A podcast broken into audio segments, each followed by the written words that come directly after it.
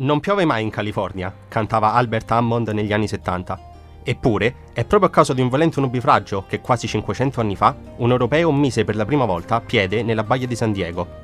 Il 28 settembre del 1542, infatti, l'esploratore condottiero portoghese Juan Rodriguez Cabrillo naufragò lungo la costa californiana, che all'epoca battezzò col nome di San Miguel, al termine di un rocambolesco viaggio iniziato quasi vent'anni prima.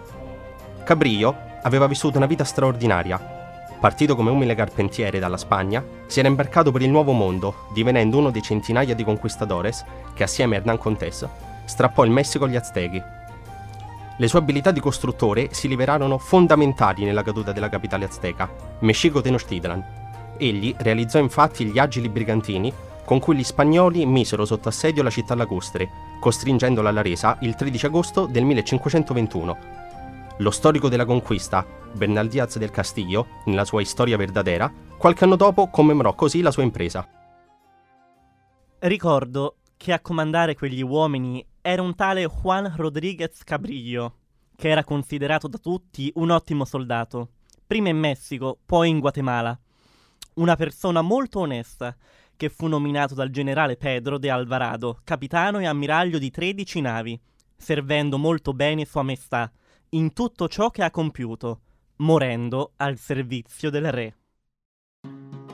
Grazie al prestigio militare, nel giugno del 1542, il viceré della Nuova Spagna, Antonio de Mendoza, mise Cabrillo a capo di una spedizione che avrebbe navigato lungo la costa americana del Pacifico. L'obiettivo? La ricerca di una via navigabile che permettesse agli spagnoli di raggiungere direttamente le Indie senza dover circumnavigare il continente.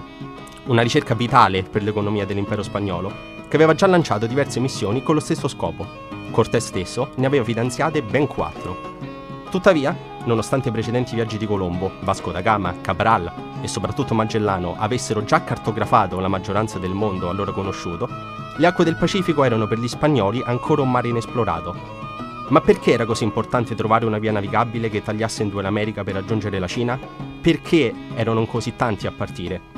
Ce lo spiega una massima autorità, il professor Alessandro Barbero. Ecco qua bisogna cominciare col dire questo.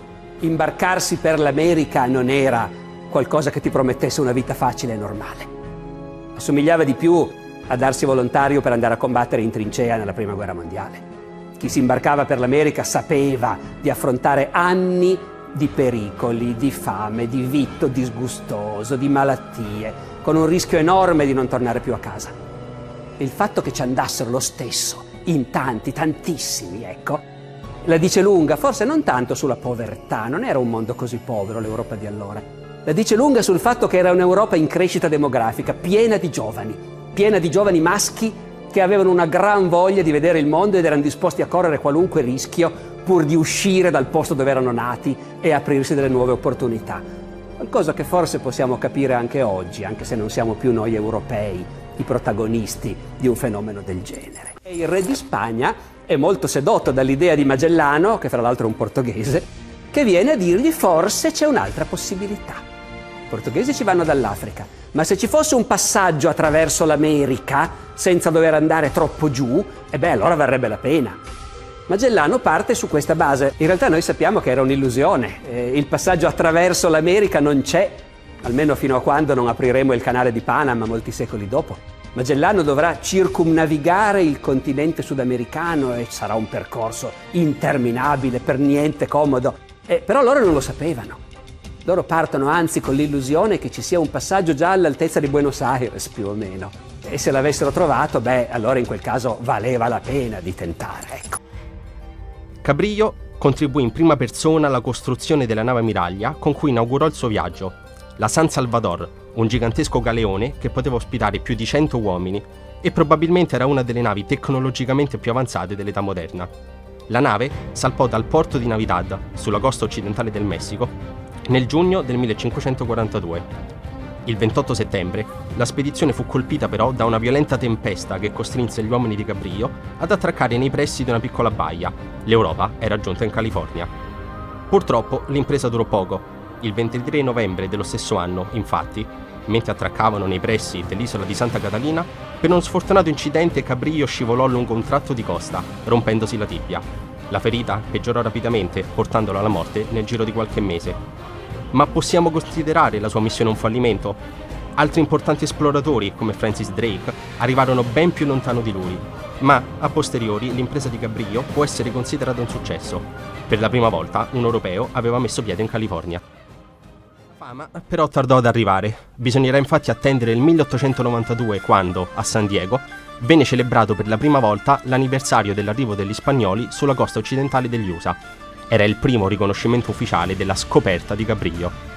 Qualche anno più tardi, nel 1913, venne costruito un monumento nazionale in suo onore, una statua dell'esploratore eretta proprio di fronte alla baia di San Diego. In quello stesso luogo venne poi inaugurato il Cabrillo National Museum, che ogni anno celebra il Conquistador con eventi a tema, e oggi molte strade, servizi e addirittura un'università portano il suo nome. Arriviamo così al 2005, quando il National Park Service della California e il Museo Marittimo di San Diego misero in piedi un ambizioso progetto, ricostruire la sua nave ammiraglia, la San Salvador.